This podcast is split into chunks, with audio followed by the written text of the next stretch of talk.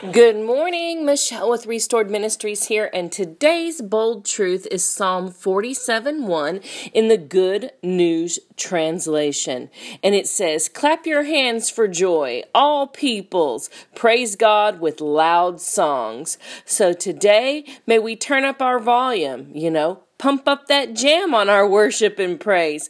Clap your hands for joy and honor God always. Have a blessed day.